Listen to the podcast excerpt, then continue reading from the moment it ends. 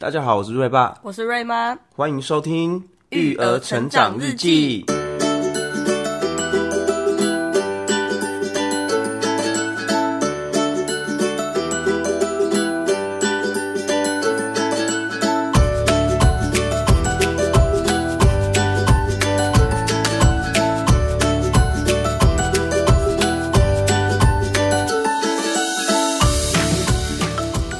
今天这一集呢，就是瑞爸人生中最感动的一天。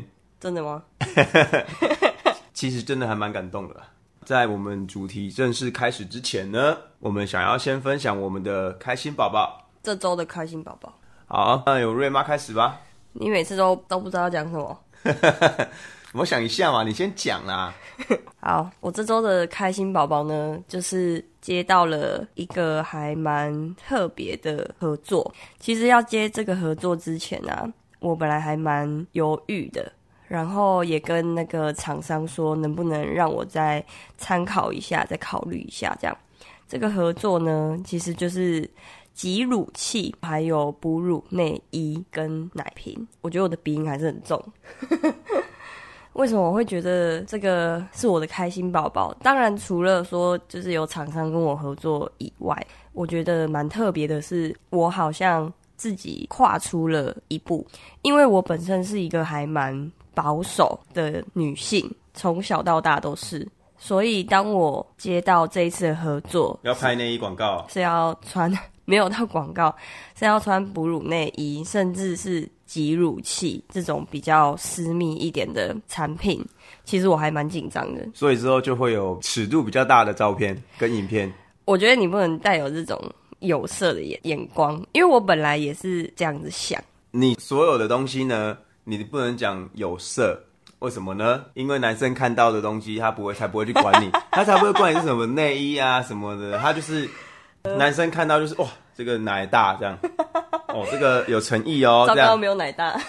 为什么人家说比基尼是世界上最伟大的发明？因为它就是内衣，它就是穿在外面的内衣。所以呢，你拍哺乳内衣，你拍什么内衣？男生看到这个介绍、这个照片，完了就会说：哇，这个哎呦不错哦，有诚意哦。他才不管你是什么内衣嘞。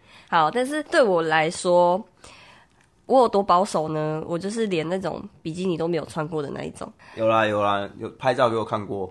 你不要讲出来啦，你很烦呢、欸。你不要讲出来。反正我就是一个还蛮保守的女性，就对了。所以当我接到这个合作的时候，我第一句就问跟我联络的那一个窗口说：“这个尺度有多大？会需要拍摄到什么样的画面？”然后呢，那一个跟我合作的那个窗口，他就马上丢其他妈妈合作的文章给我看。然后我看完之后呢，我其实心里面还是有一点犹豫的。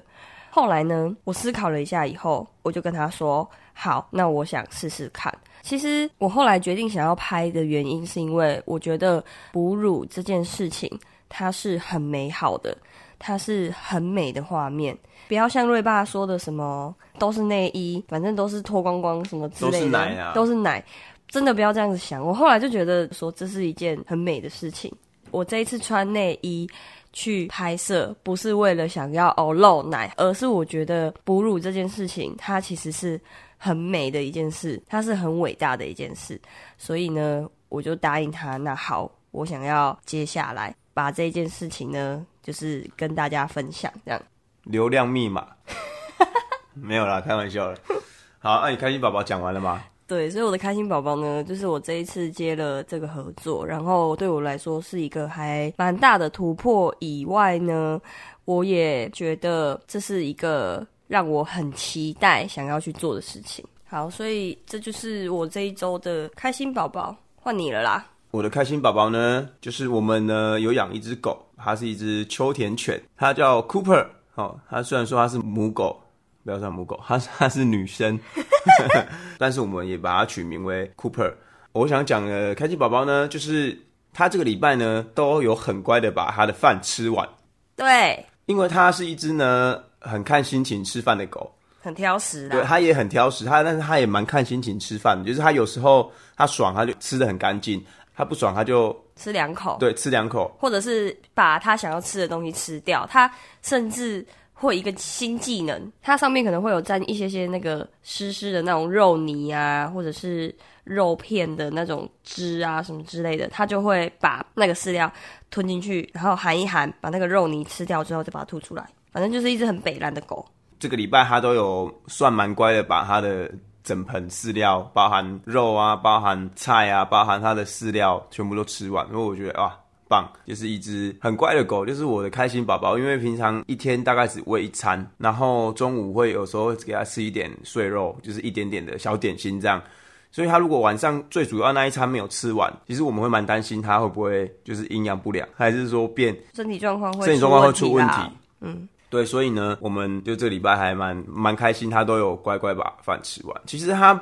没有把饭吃完的比例也没有很高啦，但是他其实就真的很挑食，很北蓝这样子。然后看他吃饭会觉得很生气的那一种，比如说那一盆饲料里面，呃，有肉、有菜、有饲料，然后可能有一些罐头，他可能会挑挑着挑着吃。反正呢，吃完就剩饲料就对了啦。对，他可以吃到只剩下饲料，饲料以外的东西全部吃完。对。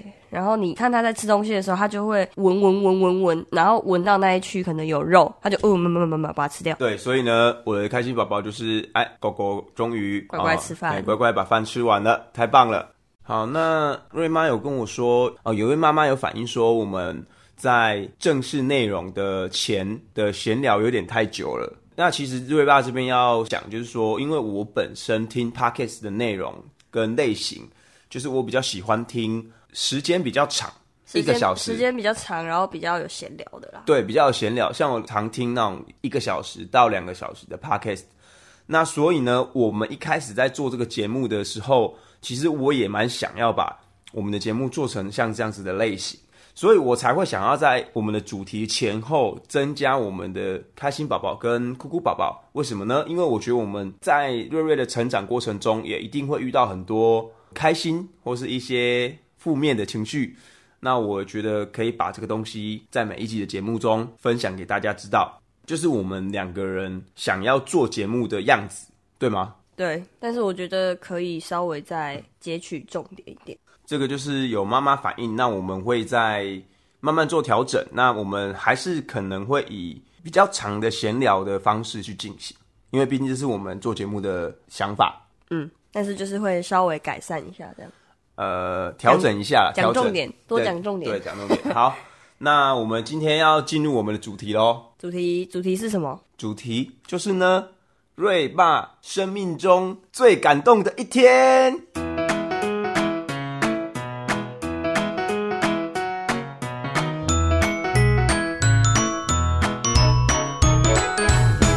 上一集讲到呢，瑞妈已经练习完生产的。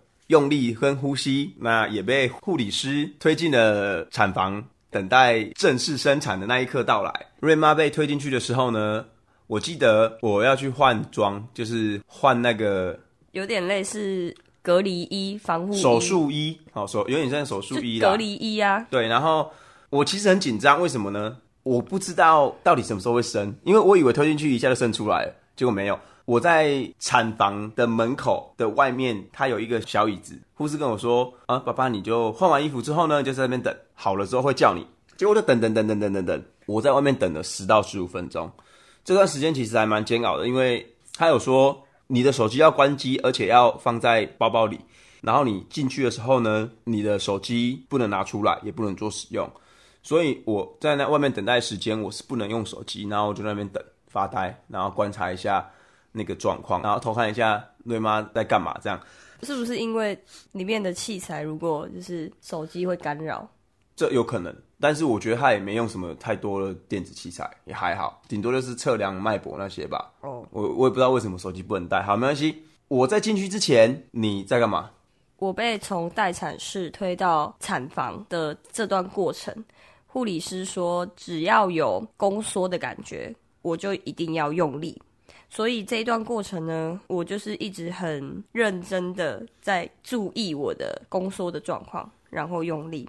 那因为加上我打无痛的关系，所以其实我的宫缩我感觉不太出来，我只能够感觉到一点点。但是其实我也不太确定那个是不是宫缩，所以我就要很认真的去感受我的身体，然后只要有稍微有感觉，我就是要一直用力这样。然后进到产房里面之后呢，妈妈就要自己爬上产台。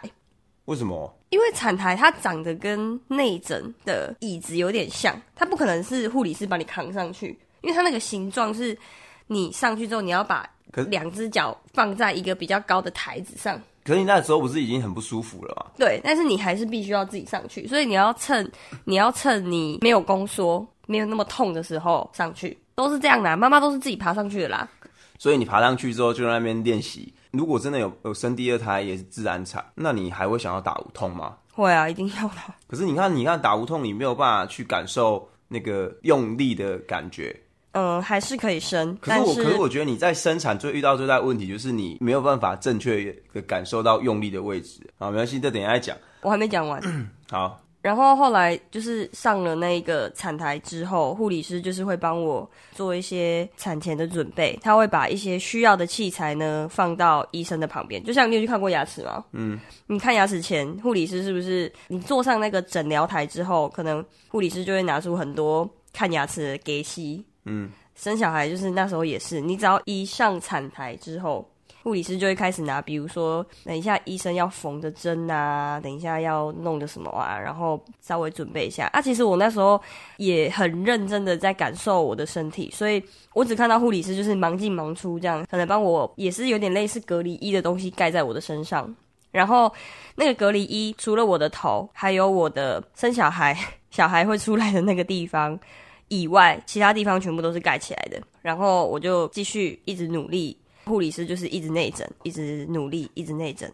然后等到感觉宝宝快要出来的时候，爸爸就进来了。而且我觉得你进来的时候真的超级奇怪，因为妈妈生小孩的那个位置是面对门，所以等于说你一进来就直接是看到。这这，这我讲我讲我讲啊。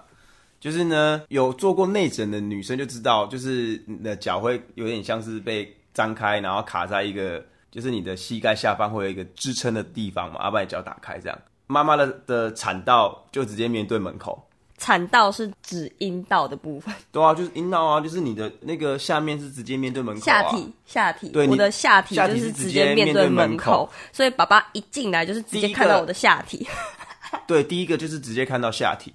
一下下而已啦，然后我就直接走到妈妈的旁边，护士就会拿一个椅子给我说：“爸爸，你等一下就坐在这边，就是在这边帮助，就是鼓励妈妈这样。”因为我觉得他的动线设计上可能有点怪怪的。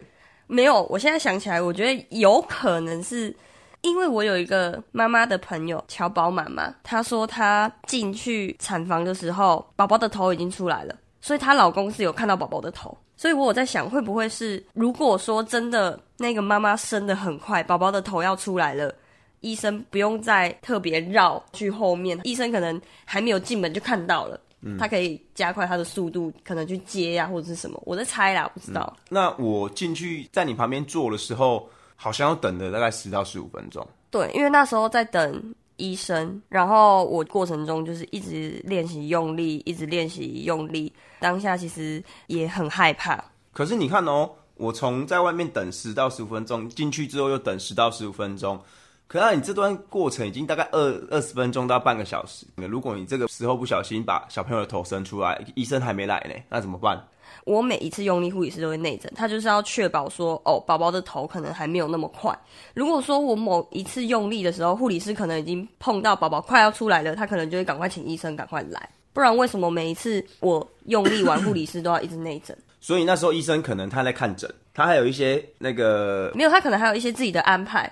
或他可能想说，哦，还没有那么快，他可能先去上个厕所，等到等到护理师，对，等到护理师可能通知医生说，哦，妈妈已经快要生出来了，然后可能医生这时候才来，不然其实我在医生来之后，我也没有马上就生出来，那其实医生也是坐在我的下体前面，然后等着宝宝生出来啊。后来医生就来了，可是医生来的时候，好像又努力了大概十分钟，就是没有办法很顺利的把小朋友的头挤出来。嗯，因为头出来就身体就出来了嘛。嗯，可是你就是还没有办法把小朋友的头挤出来的原因是什么？因为我看医生好像有点不爽。等下，等下，我我们等下，等下，我们先说李医生呢是很专业的医生，他也执业很久了，经验一定很丰富。啊，我觉得，我觉得李医生的个性就是比较直接，比较直来直往，就是对他在他从我产检到已经要生了的那一刻，比如说妈妈你这是太胖太多喽，反正李医师就是讲话比较直接。然后那时候其实我有感觉到李医师蛮无奈吧，他就跟护理师说啊，怎么还不会用力就推进来？然后可是护理师就说没有啊，妈妈刚刚在外面，他用力都很对。但是其实我自己觉得我的状况是。我已经没有力气了。第一是我没有什么睡觉，我已经待产了二十四个小时、二十五个小时，对，可是二十五个小时，可是我都没有，我基本上都是没有睡觉的，所以我的体力上其实已经有一点点快要没有办法负荷了。然后第二个是我从吃完麦当劳没多久，李医师来的时候，他就告诉我说我不能进食了，我连水都不能喝，一直到我去生产。这段过程应该至少有十二个小时以上，就等于说我已经不吃不喝不睡好几个小时了。所以当下其实我在用力的时候，我自己有感觉到我已经很疲乏，我好累，我都觉得我好像除了下体很痛以外，感觉我只要闭上眼睛我就睡着了。好，那所以你努力了很久还是没有办法生出来，医生其实有一点，我觉得李医师看得出来。他已经觉得妈妈你不太行了，所以后来李医师就主动提出说：“哦，妈妈，我觉得你好像已经没有什么力气了，那我们就用真空吸引好不好？”他好像有跟我说，吸了小朋友的头好像会变形。对，他有讲，他有说：“哦，那可能吸的时候小朋友的头出来的时候会变形，但是不用担心，一两天后就会恢复了。”这样，我在猜他可能是怕拉出来的那一刻，爸爸看到想说奇怪，怎么是外星人？你知道永泽吗？我知道。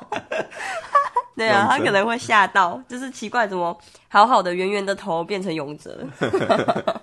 哦，那医生在提出使用真空吸引器的这个之前呢，在妈妈用力、用力、用力，也很痛、很痛、很痛，然后整个眼泪都跑出来的这个过程，还是没有办法把小朋友的头挤出来。总共有三位护理师，有一位应该是实习生，就是比较没有经验的。没有，有两个是站在李医师的头旁边，就是看着摇滚区。有两个，他就是一直帮我内诊的那一个，从他的谈吐，还有帮我内诊的很迅速，跟我讲话的那个专业，他应该是已经在产房，至少我觉得应该有五到十年以上，真的很专业的那一种。那因为比较有经验的护理师呢，他稍微比较壮硕一点，有分量一点，对，比较壮硕一点。他看到李医师有一点不悦，好像也蛮紧张的，他就马上一个翻转，一个箭步，直接趴到妈妈的身上。然后他的姿势呢，好，大家想象一下，妈妈就是躺在床上嘛，脚就张开，然后挂在那个挂钩，就是上面。那个护理师的屁股就正对着妈妈的脸，然后他的手压的地方就是你的子宫的上缘，对，有点在胃下面肋骨的下缘。然后说好，妈妈来哦，然后他就超级用力的往下压。超级超级无敌用力，然后跟我说，我在用力的时候，我要感受到我的肚子去顶他的手，然后他就一直往下压。因为其实我应该算小只吧，那时候就觉得，哦，我的天哪，我感觉我的肋骨非常非常的痛。如果如果压肋骨就断了啦。我就觉得肋骨的地方很痛，然后我还要一直用力的顶他的手，这样。我是说，他的压的那个力道，如果压在你肋骨。你的肋骨一定断，一定断，因为真的 真的非常非常。再加上它的那个分量，就是压下去，哇，那个力道之大，很夸张。好，我到时候把我肚子 OK 的那个照片发上去给妈妈们看。但是呢，其实也蛮感谢那个护理师，因为那护理师的帮助瑞妈的这个过程，产程有比较有进展，好像两次吧。第一次压没有效果，然后呢，第二次压好像也没有效果。这时候医生就提出啊，要用真空吸引器。这时候医生才提出，对，然后呢，真空吸引器，我们就说好。这个时候呢，医生就拿出真空吸引器，直接把小朋友的头吸着，然后往外拉，一次就出来了。没有，那护士也有压吧？有，护士也有压，可是一次就出来了。对，然后那个一次就出来了。我在旁边看到这整个过程，刚刚在讲用力啊，医生到了啊，护士在压啊，压妈妈的肚子啊，瑞妈整个表情就是一直很狰狞啊，然后眼泪一直飙出来啊，一直很用力啊，抓着我的手，一直抓手，一直流流手汗呐、啊。这个过程其实我已经有一点流一点眼泪，为什么？因为我觉得哇，很心疼妈妈这个过程的这个样子，然后还是没有办法很顺利的生产，然后就生小孩是真的一个。很伟大也很辛苦的一件事情。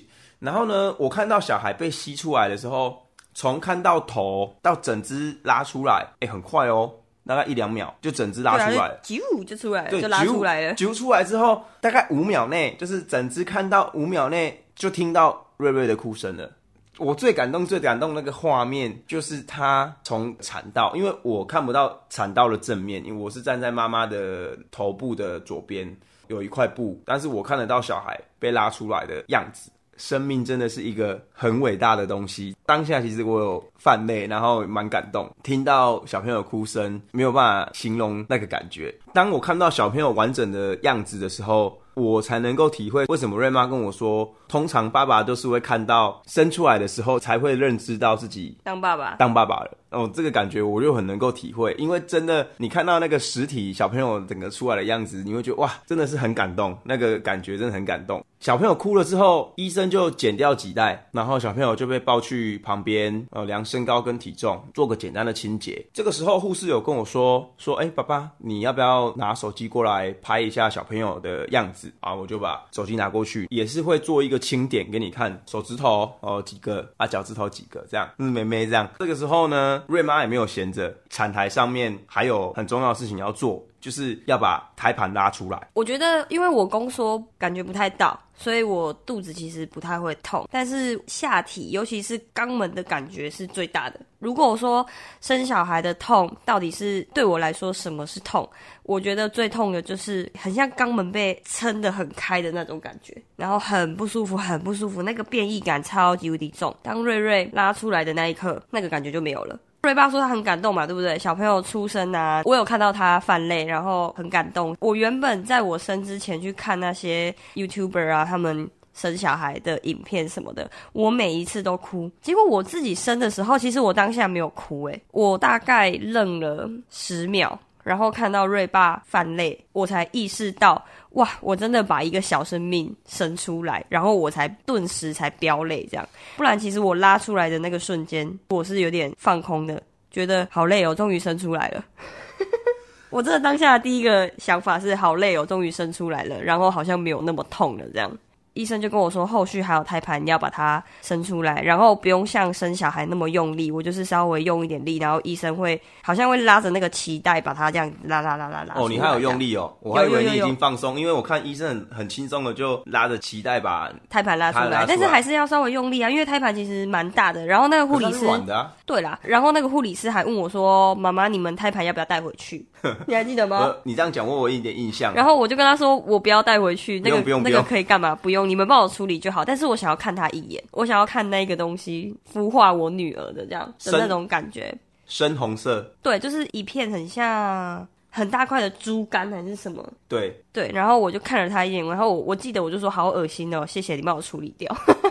其实还蛮大片的哦，嗯，蛮大片，难怪人家都说。”胎盘其实也蛮重的，看那个大小就知道应该是蛮重。后来胎盘拉出来以后，就是我的医生他就开始帮我缝生小孩的那个有剪会阴，我好像有一点点撕裂伤，李医师就是在帮我缝这样。妈妈在做这些动作的时候，我就在旁边拍小朋友对的正面照，然后他量放在那个磅秤上面的照片。哦，你好像没有拍他的体重哎。我忘记了，你没有拍他的体重？没有，因为他没有要我拍啊。他磅秤量完就把它放在那个另外地方，把它擦干净。然后是在擦干净那里，你才可以拍。对对。哦，oh. 拍完之后，你这边处理完，他就把小朋友抱到你身上了。反正生完之后呢，李医师还在帮我处理我的伤口。这时候护理师把宝宝稍微整理好以后，就会让他趴在我的身上。然后妈妈跟宝宝都是没有衣服隔阂的，护理师会把我的衣服。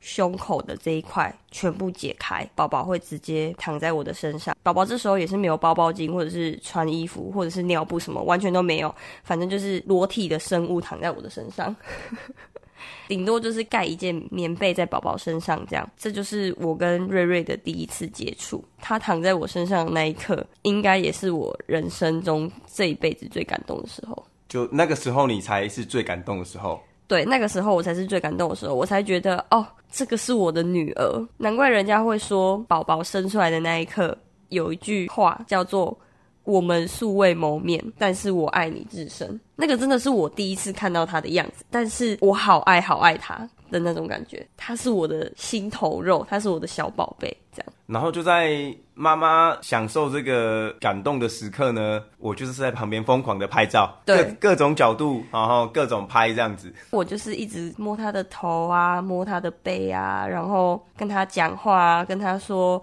嗯、呃，我是妈妈，欢迎你来到这个世界，这样啊。因为宝宝对妈妈的声音是很熟悉的，毕竟他们在我肚子里这么久的时间。平常我每一次讲话，反正只要我开口，宝宝都是听得到的。我跟宝宝说话，他趴在我身上听我的心跳，这都对宝宝来说，来到这个世界上最有安全感的事情，因为这都是他熟悉。他在肚子里的时候，他就经历的事情。他在肚子里的时候就听着我的心跳，他在肚子里的时候就听着我的声音。所以他趴在我身上，我就是要一直跟他讲话，让他听我的声音。这样，他的头是不是真的有凸起来？有，我觉得没有到医生说的那么严重，也没有想象中那么严重，就是稍微有一点点，嗯，永泽。没有到永泽，就 是稍微有一点点长方形的头啊，这样子而已。而且当下其实我也没有在想说他的头型长怎样，我只想一直看着他，觉得他好可爱。然后他小眼睛、小鼻子、小嘴巴这样，然后趴在我的身上，我用用讲的我就想哭，觉得这真的是当妈妈最喜悦的一件事情，就是看着我的小宝贝平安健康的在我的身边这样。小朋友出生的时候呢，真的是皱皱的，有点像是我们泡水泡很久那样皱皱。可是我觉得她好像已经算漂亮欸。我们后续看到她第一天，她进病房整理完恢复的时候的样子，跟刚出生比起来，就真的是有点皱皱的这样。对啊，但是我觉得好像没有到很。很皱，而且有人说宝宝生出来的时候身上会有一些羊水的那个脂肪，反正就是身上会有一些白白的那种，很像羊水里面的一些渣渣或者是油脂之类的东西，这样。嗯、可是瑞瑞身上好像也没有，我到时候再把他被爸爸拍的乱七八糟的照片放上去给大家看。为什么是乱七八糟呢？因为真的是我不知道是爸爸太感动，眼眶泛泪。把它拍的各种角度都长得很丑，这样。那个时候你的心思已经不会放在就是你要把照片拍好这件事情，因为那时候你的想法就是哇，小朋友很平安的出生，然后在妈妈的身上，你会看到妈妈很感动的样子，然后妈妈一直在掉眼泪的样子，我也其实也很开心。所以那时候拍那个照片就是为了要把那个画面记录下来而已。对了，我刚刚光是讲他趴在我身上的这一段，我就觉得有点哽咽，可想而知他真的来到这个世上趴在我身上的时候，我有多么多么感动。肌肤之亲大概接触了二十分钟。后来瑞瑞就被推去一个新生儿重症病房，因为他要继续打抗生素的点滴，而且要观察。对啊，就是要观察他有没有因为破水太久，然后有一些细菌感染之类的，好像要细菌培养吧。观察三天，因为他说细菌通常它繁殖，如果三天它的量没有到那个危险的状况，只要三天就能确定身上的细菌感染没有很多，嗯，所以他说要观察三天这样。对，瑞瑞被推走之后，就是换我被。推去恢复室，然后爸爸就被叫去拿了一叠新生儿产检的费用给你，有一些是自费的，有一些是会有补助的。这样，护理师跟我讲完这些之后，我就到妈妈旁边了。护理师就教我要怎么样帮妈妈揉肚子、排恶露。那时候护理师他跟我讲，他说：“妈妈，你这一个小时很重要，这个攸关到你会不会有产后大出血。”所以你一定要认真的揉肚子。如果不是因为护理师这样讲，我真的超想睡觉的。我觉得我闭上眼睛就可以睡着，因为我真的真的太累了，有点所谓的精疲力竭。我人生中感受最深刻的就是那个时候。我真的觉得我只要闭上眼就会睡着，我就跟护理师说，可是我好想睡觉。然后护理师就跟我说，没关系，妈妈你就尽量揉。然后如果说你真的睡着了，那个护理师说他会定时进来观察一下我的状况。然后如果我真的睡着了，护理师会把我叫醒，这样自己一直这样揉我的肚子，揉我的肚子，然后揉到瑞爸来。然后瑞爸来之后，我就跟他说，哦，交给你了。然后我就 放松。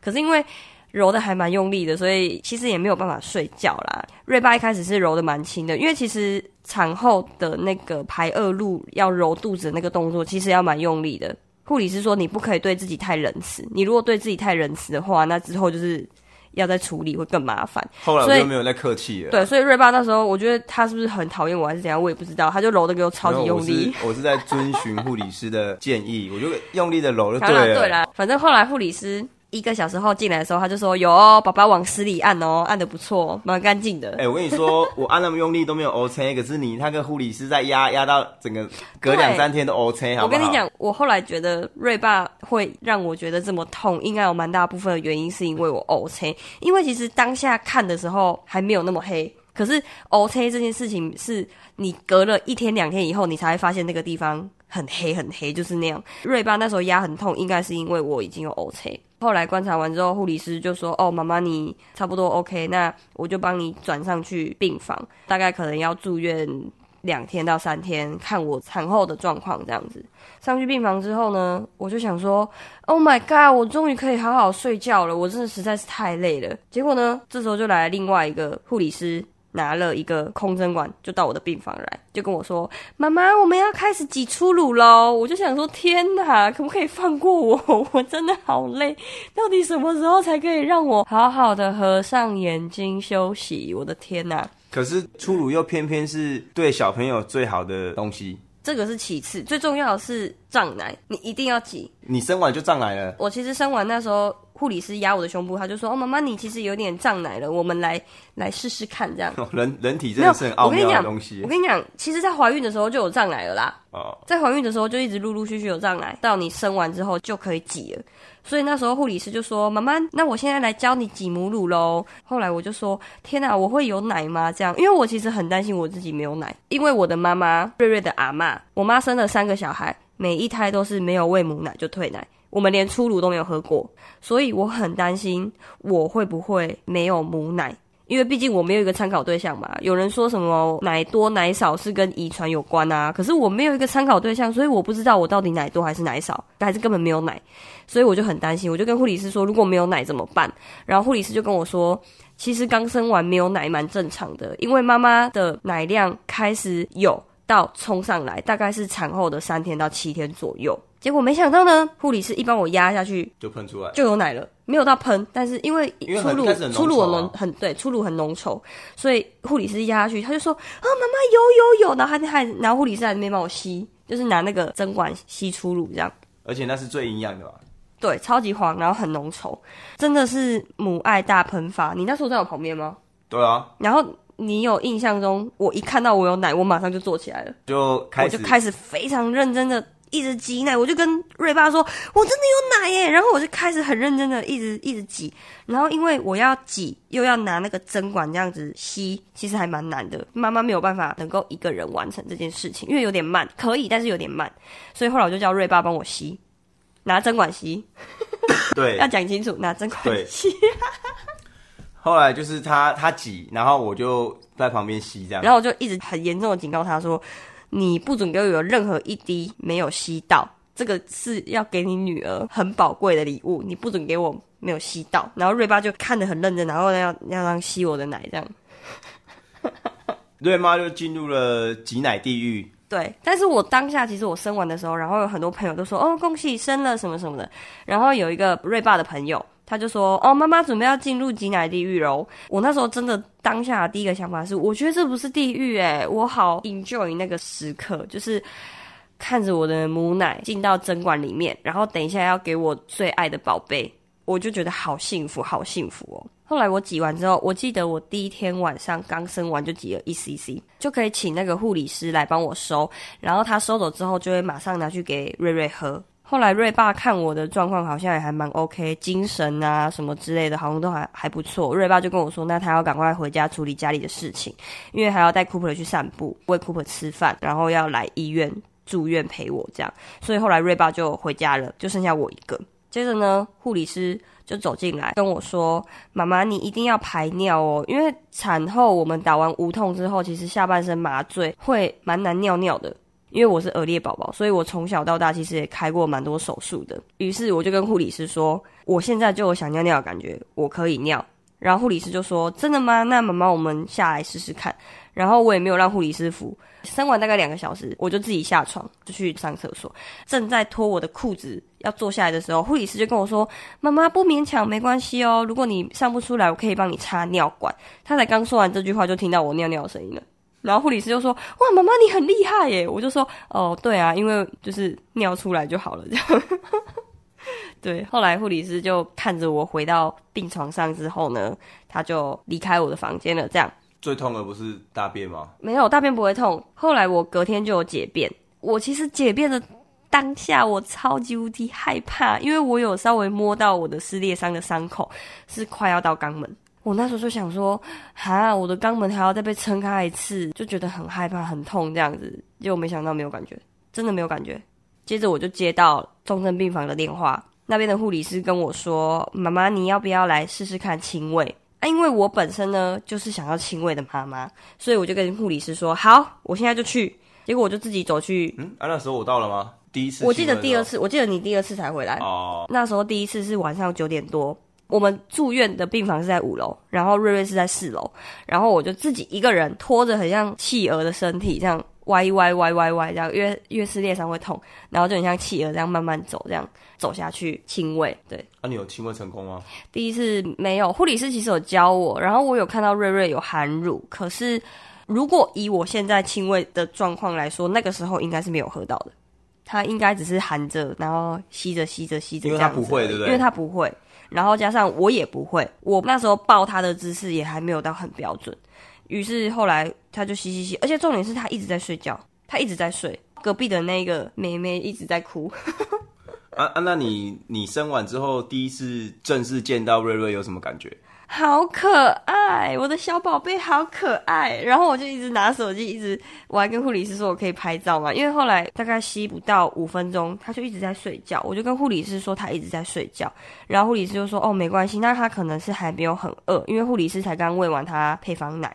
然后是想说要让我练习亲喂，所以才把我叫下去。护理师就想说，那他一直睡觉，那还是让妈妈回去休息好了。然后下一餐如果他要再亲喂，再抠我这样。我要离开的时候，我真的很舍不得走，我好想要就是再抱抱他，然后再摸一摸他这样子。后来我就跟护理师说，就是我可不可以留在这边拍照，因为我怕重症病房可能不宜久留之类的。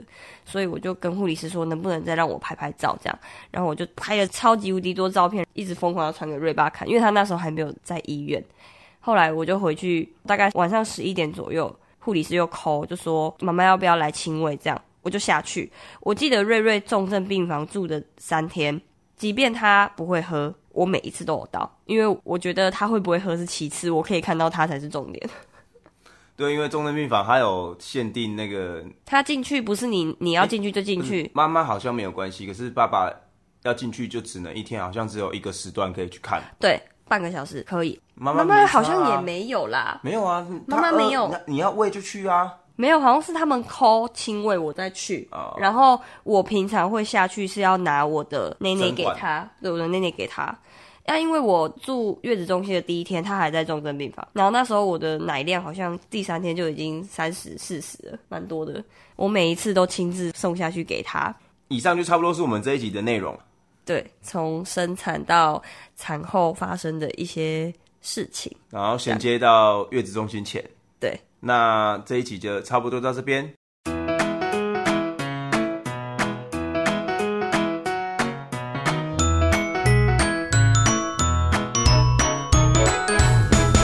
那接下来呢，我们要分享一下我们的酷酷宝宝。你先。好，我的酷酷宝宝呢？我买的零卡可乐喝完了，好烂哦！最近没有去好事多，所以我没办法补货。这对我来说是一个还蛮负面的一个消息。你真的有够爱喝零卡可乐？瑞爸一天要喝两罐。零卡可乐就是没有热量啊，没有热量不代表它对身体好啊。啊，也没有研究显示不好啊。反正瑞爸就是讲不听。我每次跟他说少喝一点，少喝一点，他永远都不听，然后一天都要喝个两瓶。那种易开罐，就是好事多易开罐的那一种。我工作还蛮劳累的，那我觉得零卡可乐就是我一整天工作下来的一个救赎，对，一个救赎。开那个开关器，咔 嚓那个声音，就是配着小饼干，喝着零卡可乐，然后看一些 YouTube 影片放松一下，这是我每天仅有的救赎。所以当零卡可乐，可怜吗？当零卡可乐喝完的时候，我就会觉得很焦虑。所以就是我这礼拜的酷酷宝宝啊，那你呢？我这礼拜的酷酷宝宝呢，就是前几天我去某一间连锁的母婴用品店买他们前阵子刚推出的尿布因为那个店员呢，他一直跟我推说他们的尿布真的很棒，跟他们家的溢乳垫的材质是一样的，所以它非常的吸尿，弹性很好。反正他就是跟我介绍这样。可以透露一下是哪一间吗？我这样讲，妈妈应该就知道了。好好好。对，因为最近连锁母婴用品店有推出尿布的，就是他们家，够明显吧？好。好那其实我主要不是要去买尿布，我主要是要去帮瑞瑞买一些冬天的薄长袖，因为最近天气稍微变得比较凉嘛。然后呢，我在买完薄长袖之后呢，店员就跟我说：“嗯，我们可以加价购买他们家新的尿布。”那我就想说：“好啊，不然我就试试看这样。”啊，因为瑞瑞本来他晚上都是包利贝乐，就是妈妈们所谓的尿布界的 LV，因为它真的是很吸尿，很适合宝宝睡过夜。因为那个店员有问我说，我现在是用什么品牌，我觉得好不好用什么的，我就跟他说，哦，我白天是用什么品牌，然后晚上是用利贝乐这样。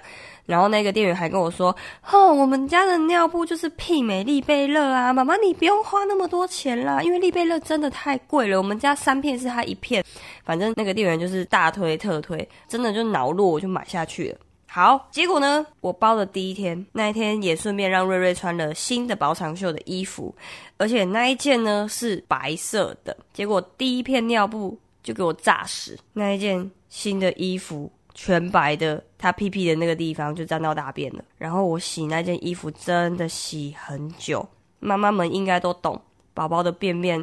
真的很难洗，所以这就是我这一周酷酷宝宝买了一个店员大推特推的尿布，开心的买了新衣服，结果呢，第一片尿布就给我炸死，然后衣服就毁了，我在那边洗超久。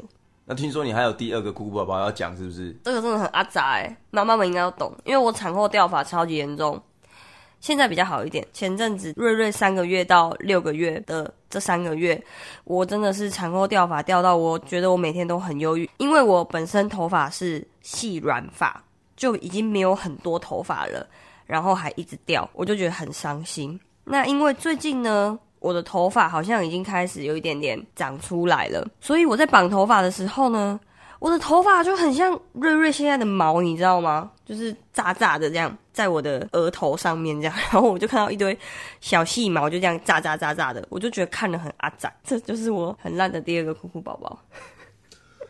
以上就是今天这一集的内容。如果有喜欢我们的节目呢，可以到 Apple Podcast 帮我们按五星加留言。目前还未出现第一位留言者，那没关系。